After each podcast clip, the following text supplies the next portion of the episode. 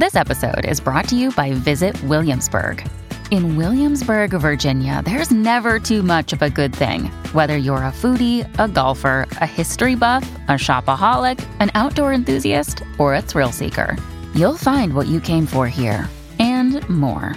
So ask yourself, what is it you want?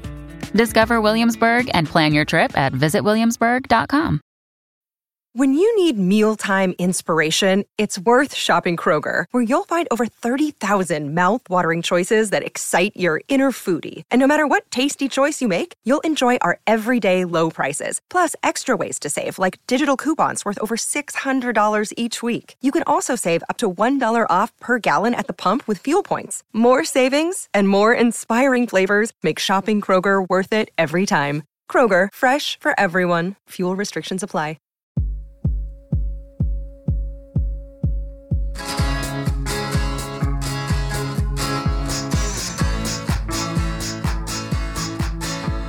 Hey, Holly. Hey, Dave. How are you today on the What Difference Does It Make podcast? Are you ready for an eruption of a podcast? Oh, I am feeling unchained today, Dave. All right. And why is that today, Holly? Today, we are talking to author Steve Rosen. He's written a book called Tone Chaser on Edward Van Halen. Yeah, it turns out Steve has an amazing relationship with Eddie Van Halen early in his career and got to know Eddie and what makes Eddie tick. He had a professional and a personal relationship with him. They became friends before they got big. So he's got some really great stories and a great book. The, the book is called Tone Chaser and it is out now. It's available at tonechaserbook.com. And Holly and I got into it. And so we had questions and we invited him onto the podcast. And now here we are. But first, you'll find outtakes from this interview with Steve on our social media, on our YouTube channel at What Difference Does It Make Podcast, and on our social media at WDDIM Podcast. In the meantime, you don't need to search anymore if you want to hear some stories about Eddie Van Halen, because we've got Steve Rosen in our virtual studios right now. So let's get to it. The book is called Tone Chaser. It's the story of Eddie Van Halen. And we start off our episode trying to figure out what we call Mr. Van Halen. This is the What Difference Does It Make podcast. You, you, you, know, it's not Ed, it's not Eddie, it's Edward. You know, he would refer to himself as Edward. You know, we call the phone, hey, Steve, Edward, how's it going? You know, I go, oh, great, man. So typically somebody, the way they refer to themselves is the way they would like to be uh, referred to, I think. So you mentioned in the book that he said that later on people started just calling him Eddie, but it felt weird. Yes. I think he also said Alex used to call him Ed. Of course, they're brothers. Um, yeah, but he always felt a little funny hearing Eddie. Um, I don't know why. Maybe because he was so used to hearing Edward. Or somehow he thought that maybe those people calling him Eddie felt closer to him, like they knew him on some level. And, and maybe Ed didn't think they knew him. I, I, I don't know. I'm just trying to go into his head. You know, it, it, was a big discussion. You know, what, what do we call him today? What was your background before you met Eddie, Edward, Ed? Eddie, Edward, Ed, Ludwig. So I was writing for a high school newspaper. I was a pretty voracious reader. I was reading a lot of books. In what city? Know. What high school? In what, what state? I went to Culver City High School. Okay. Yeah, so Culver City was like the best kept secret in the West Side. You know, for years it's like, you know, where are you from, Steve? Well, I'm from Culver City. And they go, Culver City is that is that near Beverly Hills? Yeah. And I had no idea, you know. But I mean, you know, the schools were amazing. It was close to the beach. All the studios were there. And 40 years later, Culver City is now the hippest place in the right, in the whole West Side. So I was writing for a high school newspaper. I loved doing that. I was going out to the clubs. I had like a little letter typed up. I sent out to the clubs like the Whisky and the Troubadour, Golden Bear, Ice House. You know, hey, I write for my high school newspaper, and you know we have 1,800 students. You know, they could all be potential people coming to your, to your shows, you know, can I come and review for my newspaper, the Culver City Centurion? And they all said, yes, come on by. You know, the Ice House out in Pasadena, they used to like serve me dinner. They go, anything you want off the menu, you know, and they serve drinks. I mean, it was unbelievable. I was just a little high school, you know, nothing, nobody. So I was reading a lot. I was reading Guitar Player magazine, the early days of Guitar Player. This is like 71, 72. And I remember reading an issue. It was a Dickey Betts article. And I thought, you know what? I can do that. You know, I, I don't think this writer's that good. I mean, he was a good writer, but I wasn't, wasn't like I was blown away by his writing, and, and I knew as much about Dickey Betts as he did. You know, I, I can do this. So I started writing. I started sending out reviews and concert reviews to anybody I could, being turned down by everybody. You know, Rolling Stone and Guitar Player and Circus and Cream, all these magazines that I desperately wanted to be in. Finally got something printed in this little softcore, like porn newspaper called the LA Star. And it was only softcore porn because it was one of those newspapers, you know, you turn the back for the massage ad, you know. I mean, their music section was like eight lines, you know. But I sent them some reviews, some live reviews. I remember West Bruce and Laing and T Rex, and they printed them. And I thought, oh my God, I'm on my way now. Mm. So jumping ahead, you know, you use that as a little launch pad. Ultimately, I, I started writing for Guitar Player and Circus and Cream, all those magazines that turned me down. Years later, ultimately, I wrote a couple stories for Rolling Stone. You know, and it just grows from there. I started writing for a lot of foreign magazines, a lot of stuff in Japan, and Europe, you know, Germany and Italy, Spain. And, you know, it just kind of grows. And in 77, I meet this Edward Van Halen. And by that time, I'd been writing for about four years. I'd already been writing for Guitar Player. And um, we meet on a June night in 1977. I've been writing for four years. I'd met a lot of amazing guitar players by that time. So I wasn't easily impressed. I didn't know how he played. I didn't know that he was this Da Vinci of the guitar. I'd heard of Edward Van Halen. Everybody had heard of Van Halen, but I'd never heard him play. That would come when I, I subsequently, somewhere, I saw the band play live after that. Then the first record comes out several months later, February 78, and uh, I hear it. And again, I write about it. I'm not blown away. I mean, look, man, I've heard Ritchie Blackmore. I've heard guys doing fast shuffle. I've heard the best guitar players in the world. I grew up on those guys, you know, Jeff Beck and Clapton and Hendrix and Pete Townshend you know. So I listen, I go, ah, he's, he's good, you know. And, and then I listen the next day and I, and I realized what it was I was missing and maybe not wanting to recognize because I thought that maybe he was, he spelled the death knell of all that classic rock that I love, which it sort of did.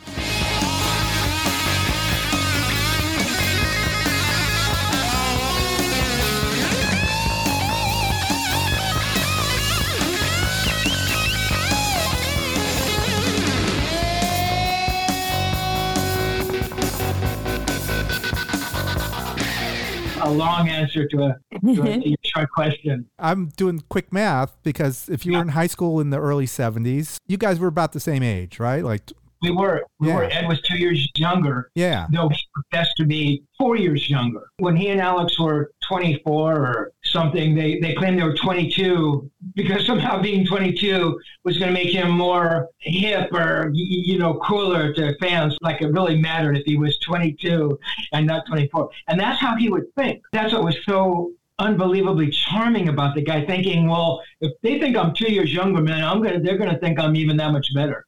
I, you know, I mean, it's just remarkable to me that he would think like that. Do you think it was because he thought he should have been better? I absolutely think it was that reason. I don't know if he mm. thought he could have been better, but I, I think that being two years younger gave him like a an escape route, sort of peripherally. Yeah, if they don't think I'm that good, well, I'm only 22. Hmm. Wait till I'm 24 and then hear me play. I've interviewed hundreds of guitar players. I've never heard of any of them lying about their age as a sort of a defense mechanism in case you know uh, fans don't think they're good enough or something. Oh, I kind of thought about it from the other side. He could be still could be considered a boy genius. Exactly. I think he thought maybe on, on that as well. Yeah, by being 22, oh my God, people look at me. I'm 22 and I'm doing this. Just imagine what I'll be doing when I'm 24. That could have been part of it as well. You know, and I try to write about it. He was humble and he was modest, but he knew who he was. He knew the those talents he had, so he never tried to diminish those. You do mention that Eddie gave his blessing. I want you to be the guy to tell my story. Okay, so first of all, how long into the relationship were you? So I met him in 77, and I think I, I literally typed up a paragraph. Uh, I, Stephen Rosen, I'm going to write Edward authorized biography. Nobody else can do it. I think that was 84. That was literally one paragraph. I signed it, and Edward signed it. Uh, so that's seven years. And then I recount the story about going to Edward's lawyer, and there's a little bit more of a formal contract run up, and that was only two or three paragraphs. I think that was 85. So seven to eight years. Um, so it was a, a, fair amount of time that had gone by.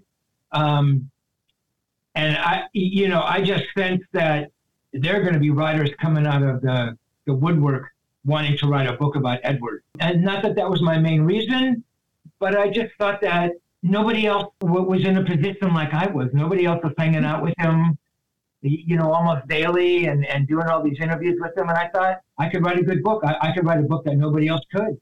And so when I approached him, I said, Edward, you know, uh, other guys are going to approach you to write a book. I, I'd like to write a book on you. And he goes, yeah, man, I, I can't think of anybody else that could do it. And that blew me away. And uh, so we signed that first little contract. And then um, later on, he actually gave me some money. That little um, 1099 form is in the is, is in the book too. Um, he gave me five grand, which back in '85 is a lot of money. Um, you know, that was you know more than generous. And he realized that I was working on the book, gathering interviews, and, and I had I had I spent a fair amount of time by then, kind of putting the book together from that first contract in '84 to '85. And he recognized that, and that blew me away. Just the fact that he recognized, it. look, the money was fantastic. I'm not going to lie to you, but just the fact that he recognized what was going on. That at the end of all this, it was going to be this book. That's what was important to me. And I kept working on it, kept working on it, you know. And again, I write about this. And Ed, you know, you know, we need to sit down and, you know, I, I need to talk to you about all this other stuff that we don't talk about in the regular interviews for the magazine. I wanted to talk to him about his family and his relationship with his mom and his relationship with his brother and what was he like as a seven year old Van Halen back in the Netherlands and coming to America and I mean God there was just so much and part of me understood it and part of me couldn't understand it all. Part of me thought, you know, when he said, well man, now it's not the right time because I've we're just about to go in and do another record. And if we do the book now, that means that record doesn't get talked about. Or if they were between records, it's like, well, if I do, do it now, people think my career is over, you know, because books only come out on artists when their career is over. I tried to say, yeah, that's not true. That doesn't happen, you know. And then at one point he said, hey, why don't we do two parts, you know, from the first record up until the first family record? And then from then on, I go, Ed, that's an amazing idea, you know, because it was germinating in his head. He approached me with that idea. And it was so hard for me to instill that idea in him that there's this book and it's important and we need to do it. Because I think with Ed on any given day, it wasn't important or I don't have time for it or I'll never have time for it. You know, so at the end of the day, it never materialized, obviously. And it goes back, you know, kind of like what we were talking about before about how he sensed himself as a 22 year old or a 24 year old. I don't know if he had a really a sense of his own legacy or who he was or what he had done to change electric guitar. I don't know. I think about that. You know, what would that book have been compared to what this book would have been? They would have been entirely different. Obviously, you don't have any of the intervening years, though I never spoke to Ed from 2003 to, to 2020. But it wouldn't have been any of those other years post 1987 or 88 when the book may have come out. I think most of it would have been Edward's uh, dialogue with very little narrative from me. So it would have been a different book. Would have been a really good book, but it would have been different. So this is the book that was supposed to have been. Because you came from a musician standpoint, do you think it, he thought that the book would focus more on the musicianship of Eddie Van Halen instead of going back to his childhood and digging up all those old whatever stories that uh, that he wants to avoid or maybe not talk about? I never thought about it, and I always, whenever I talked to him about doing more interviews, it was never like, Ed, you know, I need to do more interviews with you because I need to know exactly what kind of paint you used on the the first guitar, exactly how you wound your strings, man, or what, exactly how you, you know, where your tone settings, you know, or who were your influences, and what is your songwriting like? All that stuff was important, but that's really not the book I wanted to write at all. I thought really I had covered most of that stuff in my interviews. You know, I thought I could just pull from that because I don't think that's the kind of a book he would have wanted to have done back then. Every time I brought up, Ed, you know, I need to talk to your mom, your dad, I could feel like his eyes light up. I think he wanted that. You know, I, I think he wanted me to talk to them. At one point, you know, I, I talk about interviewing his mom, and he says, Well, I'd like to be there as if one, he wasn't going to be there. Two, I wasn't going to invite him. Or three, he wouldn't be welcome. I mean, you know, that's how he thought. And was just so amazing to me. So that told me that he really wanted me to talk to his mom. And he really wanted someone to get those stories down. And again, he talked about his dad. You know, hey, Steve, did you ever interview my dad? I go, well, no, Ed. I asked you twice, and you never set it up, you, you dumb idiot. I didn't say that to him, but I mean, I, I got angry. He's like, Ed, uh, what do you think I'm doing here, man? I'm, I'm, and so I hope he didn't think it was going to be a book about his musicianship. Certainly, you know, you can't extricate one from the other, um, but that's not the kind of book I wanted to write at all. Subsequently, you know, we see those other books that have been out there, fantastic books. You know, Brad's book and Paul Brannigan's book. I mean, those are amazing books. Those guys are incredible writers. And they dug so much deeper into that musicianship thing than even I did in my interviews with him. What was cool about my interviews that I did with him back in the day is that those were some of the very first interviews he did, right? Mm-hmm. Talking about tapping and talking about potting his pickups and building guitars and stuff, you know. So then it was kind of a new kind of vocabulary that that was being introduced. And that's what was so cool about it. Well, I wanted to write a book like the book I wrote, you know, but write it back then with all the additional interviews of him and his family. You should read that stuff he says about his mom. It's like, and his mom's family. Like, well, what's behind that? And that's all gone, right? I mean, no one can ever talk about that now. I mean, Al. Right. I mean, yeah. you know, does he have any cousins or nephews? I mean, I mean, if he does, I'd imagine they're pretty old, right? Back in, in the Netherlands or whatever. So those stories are gone forever for the most part. Have you reached out to Alex to kind of fill in some of those gaps? I have not. Do I think that Al and Wolf and, and Valerie have heard about the book?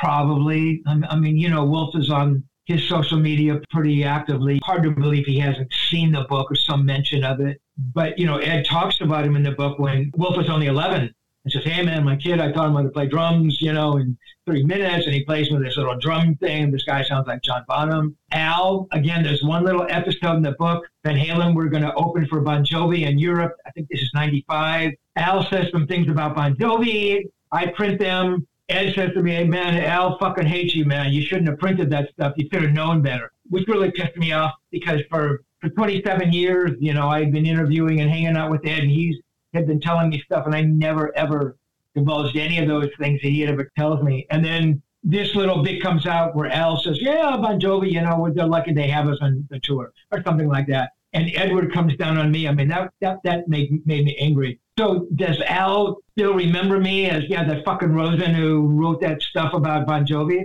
I don't know. Valerie, you know, I thought I had a nice relationship with, and we played Scrabble, and she gave me a cat. She obviously loved Edward. I mean, I, I don't know. I mentioned earlier, be, be careful what you wish for. As much as I would love to talk to those guys and say, hey, guys, you know, have you read the book? Can we talk? Is there anything you want to talk about? It, it could come out negatively, and I just I don't need to hear it. I don't want to hear it. I wrote an honest book, you know, and, you know, hopefully they'll recognize that someday. I don't know. We are talking with Steve Rosen, the author of Tone Chaser, the story about Eddie Van Halen. He's a guitarist. He was in Van Halen. We are going to take a break right now, and we will be back shortly. Hello, Pantheon podcast listeners. Christian Swain here to tell you more about my experience with Raycon earbuds. Our family now has three pairs of Raycon earbuds around the house, and my wife just grabbed a pair of the Headphone Pros to replace some headphones from a company that was double the price. And yes, she loves them. Now, if you haven't pulled the trigger on a pair of Raycons, or even if you have, but you're in the market for another pair because they're just that good, well, now is the time to check them out because they just launched their upgraded model of the best selling everyday earbuds. With Raycon's upgraded everyday earbuds, now you also get active noise cancellation, ergonomic design, and multi point connectivity that lets you pair with two devices at once. New quick charge function, three customizable sound styles, plus awareness mode. Available in a variety of vibrant new colors to complement any and all skin tones. I even have a pair of earbuds in a cool green color. I have tried just about every earbud known to humankind, and these Raycons are fantastic. Seriously, if you've been wanting to check out Raycons, there truly is no better time. You're going to ask yourself why you didn't check them out sooner, and Raycon offers a 30-day happiness guarantee. So, what are you waiting for? Go to buyraycon.com slash Pantheon today to get 20% off your Raycon order, plus free shipping. That's right, you'll get 20% off and free shipping at buyraycon.com slash Pantheon. Buyraycon.com slash Pantheon. Another day is here, and you're ready for it. What to wear? Check. Breakfast, lunch, and dinner? Check. Planning for what's next and how to save for it? That's where Bank of America can help. For your financial to-dos, Bank of America has experts ready to help get you closer to your goals. Get started at one of our local financial centers or 24-7 in our mobile banking app. Find a location near you at bankofamerica.com slash talk to us. What would you like the power to do? Mobile banking requires downloading the app and is only available for select devices. Message and data rates may apply. Bank of America and a member FDIC. Hey folks, Steffan Chirazi and Renee Richardson here from the Metallica Report. And we are proud members of the Pantheon podcast family, where the best of music and podcasts unite. We've got something pretty cool for you. We're giving away an exclusive Metallica merch package worth over $250. That's a whole lot of scary guys, skulls, M72, and other sought after Metallica swag. And we've made it easy for you to win. Follow and share the Metallica report, and you're in the game. Go to pantheonpodcast.com slash Metallica, enter your email, and hit that button to be entered to win. And just like that, you're eligible for our monthly exclusive Metallica merch package. And guess what, rockers? You can enter every month. So just do it. And while we love our global brothers and sisters, the lawyers won't let us ship outside the U.S.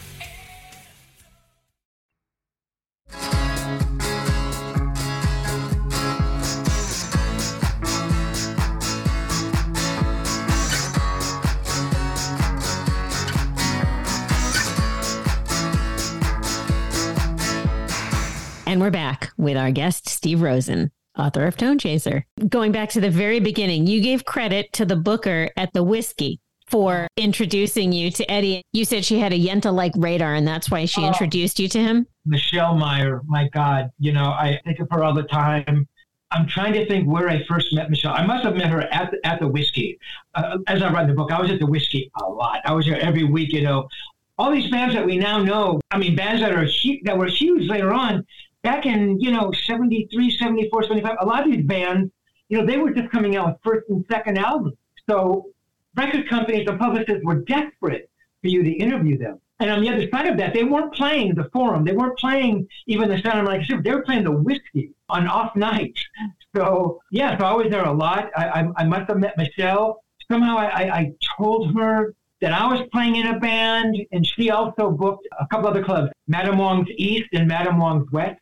Madame Wong's East was a pretty hip punk club at the time. I mean, there were a lot of pretty heavy punk bands playing there. And she booked my band, never having heard us, uh, into both clubs. And I owed her. I loved her for doing that. I brought her flowers. I said, you know, I mean, I loved her for doing that. Michelle was a Yenta, a thousand percent. She knew every band worth hearing. She knew I was writing for guitar magazines. So I'm there this noon night in 1977 to see uh, and hear Cheap Trick record a live record. And this is right before Cheap Trick records the live at Budokan record, right before they blow up. It's fairly well known, but nothing like they would become a short time later. So I'm there, and uh, she comes up behind me. She taps me on the shoulder and says, There's somebody you have to meet. He's upstairs. So we go upstairs to the Whisky dressing room, which are these famous garbage strewn graffiti walls, smells like a thousand years of cigarettes and urine on the walls and empty beer cans. I mean, it's rock and roll. I mean, the place is uh, like a museum. You know, we walk in, I'm there with my brother Mick, and there's this guy over in the corner. And, um, you know, I look at him, and, and again, I try to remember if I recognize this person as Edward Van Halen. I'd never seen the band play. I don't even know if they'd done any interviews back then, by then, you know, at Cream or Circus. You know, this is 77. I mean, they were still, they were just still playing the Whisky and backyard parties. The first record hadn't come out. I mean, I may have recognized him somehow. And all I could think of, well, my God, this guy, and I write, if he's not a guitar player, you know, he's got the most amazing hair, and he's got the cheekbones, and he holds a cigarette perfectly, you know, and he's slender, and he's svelte, and he's sleek, you know, it's like, oh my God. Walk over, and, and she goes, uh, Edward Van Halen, this is Steve Rosen, Steve Rosen. I think you call him Eddie. Steve Rosen, Eddie Van Halen, Godhead, which was her ultimate description for the greatest on earth, reserved only for the, the kings of, of guitar. And so we kind of shake hands, you know, and he's smoking, and I'm choking on the smoke because I get migraines from cigarette smoke. Not breathe it in, you know, and we just start talking. And I hate to over glamorize it or romanticize it, but it was just such a good conversation And remember, I, I, I'd never heard him play. So had I heard him play, would I have been a little bit quieter or shyer? I mean, maybe. But again, you have to remember, by 77, I'd interviewed Ritchie Blackmore and John McLaughlin and Joe Walsh and Jeff Beck and Wishbone Ash and, you know, John Edwards. I mean, I, I interviewed amazing, amazing guitar players. So I wasn't easily, you know, jaded, but it, it was just, it was an easy conversation. And I consider myself a little bit of a snob. I mean, look, I love Blackmore, I love Purple, I love Clapton, I love Cream, the Yardbirds.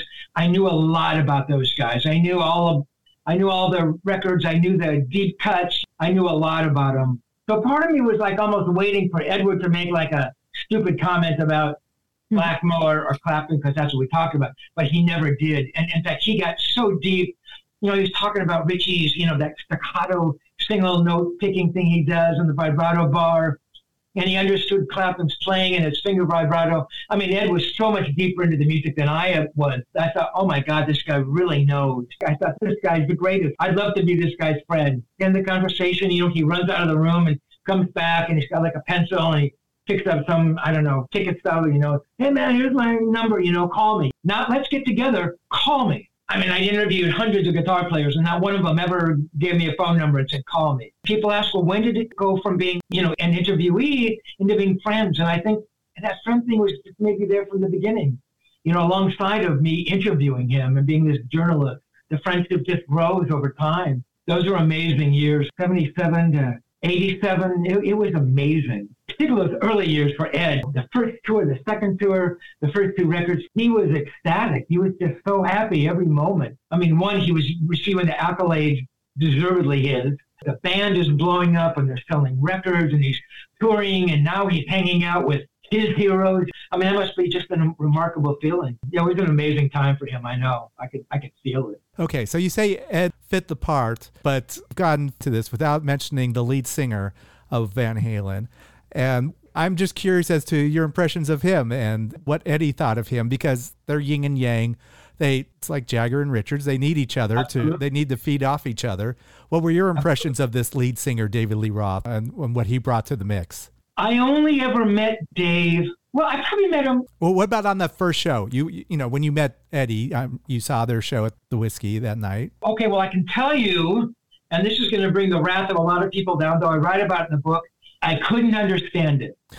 I thought, here's this unbelievable guitar player, and there's this guy up there, and I, I just couldn't get it. I interviewed um, Jim Dandy from Black Oak several times. Black Oak, somehow they were opening for like every band in, around town at the Hollywood Palladium. I think they were opening at the Whisky. I mean, they didn't open for Van Halen, but they opened for a lot of bands. And I'd interviewed Jim Dandy, I think, a couple times. I'd seen him several times, and I thought, it's Jim Dandy, but it's not as good. I didn't think he was a very good singer. I, I thought as a front guy, I mean, he was athletic and he moved around. I just thought it was a, he was a little clownish, but I came to realize that he filled that role that Edward was incapable of doing, which is the front guy. Obviously, Edward wasn't going to sing, though Ed was a pretty good singer, and he did sing in his in earlier bands um, but he wasn't going to be a lead singer. That's not what he wanted to do. When I heard Dave on the first record, you know, and I write about it, I, I didn't get it. I didn't think Dave was that good of a singer. And again, I tried to describe why I felt that way because, again, I was from an earlier generation and I was used to hearing Stevie Winwood and Gary Brooker from Procol Harum and Roger Daltrey and Jack Bruce, these astonishingly great singers. And not that Dave had to be this incredible singer, but it just never hit me. As I was alluding to, I, I met Dave a few times, and he was a very genial guy, very, very bright guy. He was clever, he was quick, and people got off on that. And obviously, I missed what everybody else understood because they all embraced Dave. Very rarely would you hear somebody say, God, man, I love Van Halen, but I, I don't care for Dave. You rarely heard that. So, and, and I came to realize that Dave was an important part of that. Dave had a lot to do with the graphics and the look and the videos, and that, that's that's crucial. All those lyrics, all those melodies are Dave. I can't take anything away from the guy on, on that level. And the second singer? Second singer, Sammy. Ed was ecstatic when Sammy came into the band. He was really happy. But Ed writes early on, he was never a fan of Sammy's writing. And I mean, really put it down. And I, and, and I was thinking, well, you're going to have a singer in the band and you don't care for his writing? But, you know, Sammy came in and, and, and Ed's writing sort of hit another level on 5150, right? It was sort of that elevation from uh, 1984. And uh, those first records with Sammy were, were really good records. This is going to get me into a lot of trouble, and I write about it as well. I was never a big Sammy Hagar fan. I loved Sammy on the first Montrose record, but he fit perfectly with Ed for what Ed wanted to do. And Ed talks about being able to expand his horizons as an instrumentalist, as a songwriter, yeah. because Sammy, you know, was capable of, of, you know, his ranges were higher and, you know, maybe more melodically inclined. I never would have imagined Sammy Hagar in Van Halen. But Ed did trust you at one point. I mean, he was playing the second album for you before it came out. Oh my God, yeah, Ed trusted me. Yeah, he played me that. You know, I heard Women and Children first. You know, he told me about Sammy before anybody knew about Sammy. We'd be talking and he'd go, "Don't print it." And somebody had brought it up to me that he didn't want you to print it in the magazines. I go, well, yeah, of course, of, of course, I, I knew that. If Ed's talking about Mike or you know Dave in some negative way, to be saying negative things about Dave or Mike and those comments being printed in a story I would publish, that wouldn't have been a good thing, right? The record label is going to go insane. They're going to come down on him. Ed's going to come down on me. So I never betrayed that trust, not one time. But then somebody said, "Hey, you know, man, after you got after you signed the contract for that book, Ed was probably talking about don't put this in the book either." And I never thought about that. But in answer to your question, Dave, yeah, Ed, I think he trusted me implicitly with a lot of stuff that he never told anybody else. I took that to heart, man. I, I never would have betrayed that ever. And only 17 years later, because a lot of that subsequently came out, a lot of it didn't, but I thought I have to put that in the book. You know, I've got to write that book. If I don't write that book, then I'm not going to write any book, you know. I have to be honest with myself. So that's why all that stuff came out. And that's why I would leave in the comments in the book, don't print this. Because I wanted people to know what he didn't want me to print back in the day and how I did keep that stuff private. Actually, that was fun. When you ask a question that you're embarrassed about now, like, oh my God, I can't believe I was this guy that would, you know, feel uncomfortable. And Holly and I still do this. We'll ask a question or code it with a joke or a little titter to kind of play it off. But this is what you did, and you put that in the book, uh, which is a, nice little touch.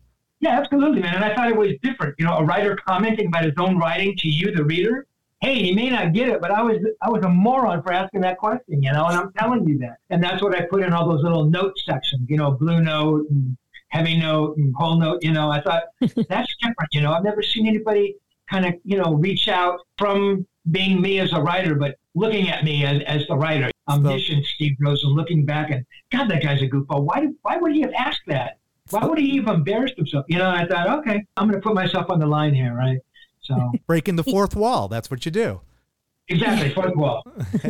you said oftentimes he would say he didn't want to talk about something, but you somehow knew he wanted to talk about it. That was a fine line. Look, Ed, Ed said, you know, I don't like doing interviews, but I think if the direction was right and he was feeling it, I think he really did like to do it. So when he would say that, yeah, I, I, I, I sometimes knew he really wanted to talk about it, but I had to pull that out of him. And there, was, there were some amazing moments um, that happened with him. There were a couple times when it was too much and, and he would shut down, or if we've been talking for a while, I could tell that he was kind of burned out. He was just going through emotions. But yeah, I love those moments, pushing him, you know, and him kind of pushing back a little bit. It's like, okay, this is real. This is honest. Yeah, because with anybody else, you know, they one, they wouldn't ask those kinds of questions. Two, they wouldn't push him. They'd be a little obsequious, and I get that. Edward Van Halen. I, I love those moments when I could push him a little bit or feel like, hey, I could, I need to push this more. And honestly, I wish I had pushed him more. You know, the worst he would have said is "fuck off," then I'm done. You don't think like that when you're sitting across from the guy. Whole different things saying those things now and what you wish you could have done. Yeah, I love those moments. Okay, so he said when you asked him about Patty Smyth, he said, "I don't want to talk about it." Yeah, you know, I should have. I should have asked him because I think he would have talked about it. I mean, that could have been interesting.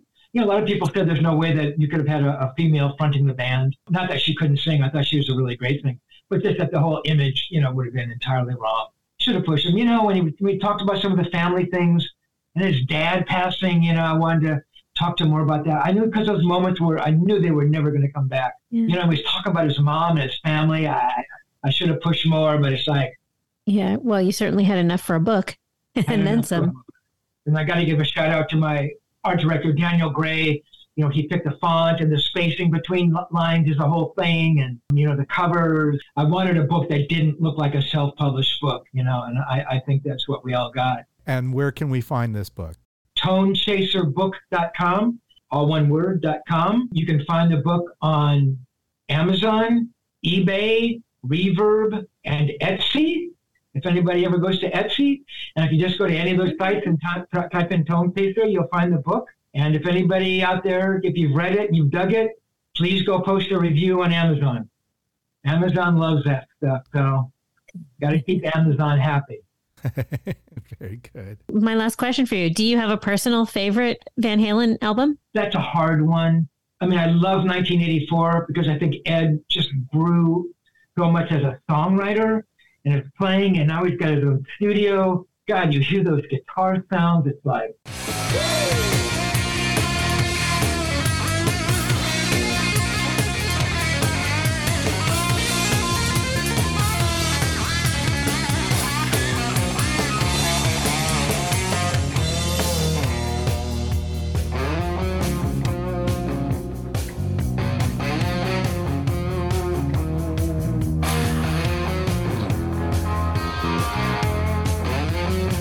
liken 1984 to sort of uh, Pink Floyd's Dark Side of the Moon or Supertramp's Crime of the Century. The Who's Who's next, you know, where it, it, elevates to the next level. Everything they've done before these bands is also amazing, but this is like a new level. I love that record. Um, I actually love the Fair Warning record. Edward is now experimenting more with overdubbing. Uh, right, he's got time. He's got now he's got multiple rhythm tracks. You can hear him as an orchestrator and how he thinks harmonically, putting together little parts.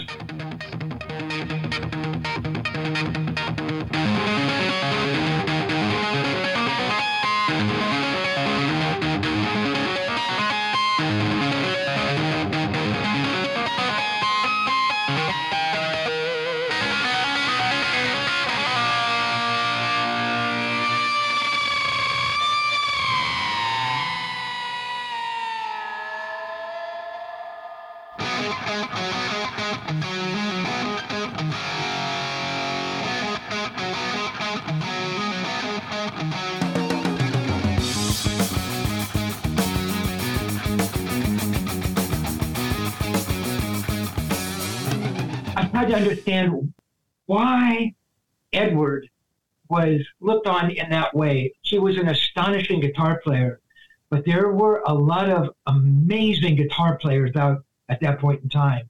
And why not one of these other guys? And it, it, it's just all these these unseen parts. You know, it's the personality. It's this thing that he gave off. You know, look at the smile. It's his look. You know, had he weighed 300 pounds and was bald, would he have done that?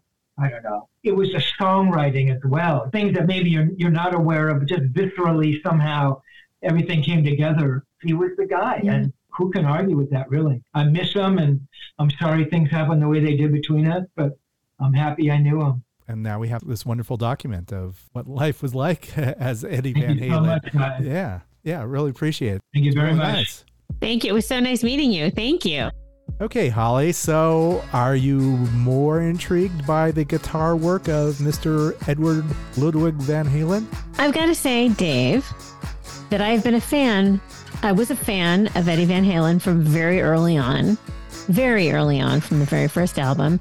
And yes, I loved having some of these questions answered, and I liked reading the book, and I liked reading the the interviews, and I could hear them in Eddie's voice, in Edward's voice. So, what did you think? All right, so he's Edward. For, Is he Edward, or I mean, he's Eddie, right? I mean, he's just it's Eddie Van Halen. To us, he's Eddie, but right. he always identified himself with Steve as Edward.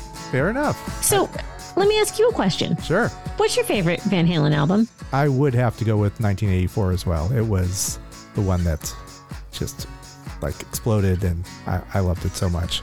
Uh, I, yeah, so is peak Van Halen. I could still watch that video jump for uh, again and again and again. I never got, never, ever, ever, ever got tired of it because it showed off all their personality uh, of each band member, and I loved band. I, I loved each and every song off that that album. I love all those other albums, but it was the 1984 that that did for me. So, what was your favorite Van Halen record? You know what? I was not a huge fan of those particular songs that were huge hits, Panama and uh, Jump. Because they were so good. Is that why? No, I know they were good. I recognize the melodic. musicianship. They were melodic, and people loved it, and it made made you I like happy. melodic. Made you happy. Made people happy. Yeah. I can't believe I actually asked you this question because I knew you were going to ask me, and you know that I'm not going to have one concise answer for you. My first inclination was to go with the first two albums with with Van Halen, the first album. you know, it's one out. Okay, so yeah, there's so Van Halen one is one record. Van Halen two is a second record. Which one would you prefer? Van Halen Okay, three. there- there's a- Is that- I there's a long- I should have said no, Van Halen. not Van 3. Halen three. Van Halen three was my favorite. No, was not my favorite. but wait, but wait, But wait, there's more. because there is more. I'm going with one, with Van Halen one. However, you can ask me tomorrow, and I might say that uh, that I like some of the Sammy Hagar. You know, I, I was very quick to say Van Halen one was my was my favorite, but I realized now how much I liked 5150. You said you have fond memories of those too, but you don't love the the Sammy Hagar years. I recognize they mean a lot to a lot of people. I like those songs, but I was not a Sammy guy. I need I need more personality. I love the the David Lee Roth over the top personality. That's Yeah, and the, those videos were were great. They were hilarious and they showcased their personalities, and I really enjoyed those too. But I also liked Dreams 5150. You talk about m- melodic. Was that not melodic enough for you? no, that's there's that's a correct answer. There's no- Yeah. Nothing wrong with that. I like David Lee Roth. I like Melody. I like 1984. You like Sammy. You like 5150. There you go. Stand the story. Cut. Boom. Print. No, done. made- Too late. okay, It's done. Res- You've already, it's already on the record now. Your I'm favorite. reserving the right to change my mind Nope, next it's not. episode. It's not going on the podcast. Sorry. I'm gonna. All I mean, so I just needed your. I needed to know where you stand today on your favorite Van Halen album. it will always be 1984. I love. I- I, love all the other ones for different reasons, but 1984 is peak. I was senior year, senior year of high school. Come on, junior high doesn't mean anything, but senior year high school, 1984. I'm class of 84. How could I not have that as my favorite? I just love your ability to pick one and stick with it. You just because, because I could say something different tomorrow, and it I won't hear you. That's right. But uh, Yeah, but if you sound like you, if you sound like this is my final answer, yeah, I'm going to believe you. well then do that. I can't, I can't say- commit like that. That is, just- I can't. That is a level of, of commitment I just cannot commit myself to. Just say that you love Balance as your favorite Van Halen record, and we'll move on.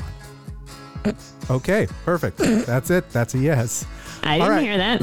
All right. So, besides talking about favorite records, we have uh, favorite podcasts, which is our podcast. We're a little biased there, but uh, it comes out every week, and that's nice. So, no big whoop. It's nice. It's nice. It's so it's very nice. So subscribe. You can find us at wddimpodcast.com. That stands for What Difference Does It Make? Find us there. We have a monthly newsletter. Where else can they find us? You can find us on social media, all social media at WDDIM Podcast and YouTube at What Difference Does It Make Podcast. So join us, please. Wonderful. Okay, well, we'll have another one next week, so we hope you're aboard. Oh, should we do the um should we sing Happy Trails on the way out from my favorite Van Halen record Diver Down? That is not your favorite. Oh, yes it is. Right now it is. Diver Oh. Down was great. That was my sophomore year in high school. My god. Have you answered the question? Where have all the good times gone? There you go. All right. So, well, Holly, happy trails to you. We'll Happy meet- trails to you, Dave. We we will meet again, I'm sure, next Friday. So until then, this is Dave. This is Holly. Check you later. Over and out.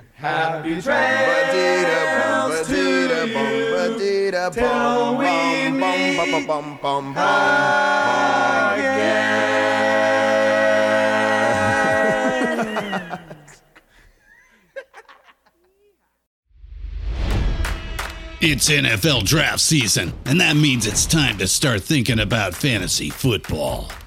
FantasyPoints.com features industry leading experts and prognosticators using proprietary hand charted data to help you score more fantasy points. FantasyPoints.com is the place to go for whatever kind of fantasy football you play. Whether you play fantasy football, daily fantasy sports, or do a little bit of everything, Fantasy Points has the meticulously researched content to guide you to victory.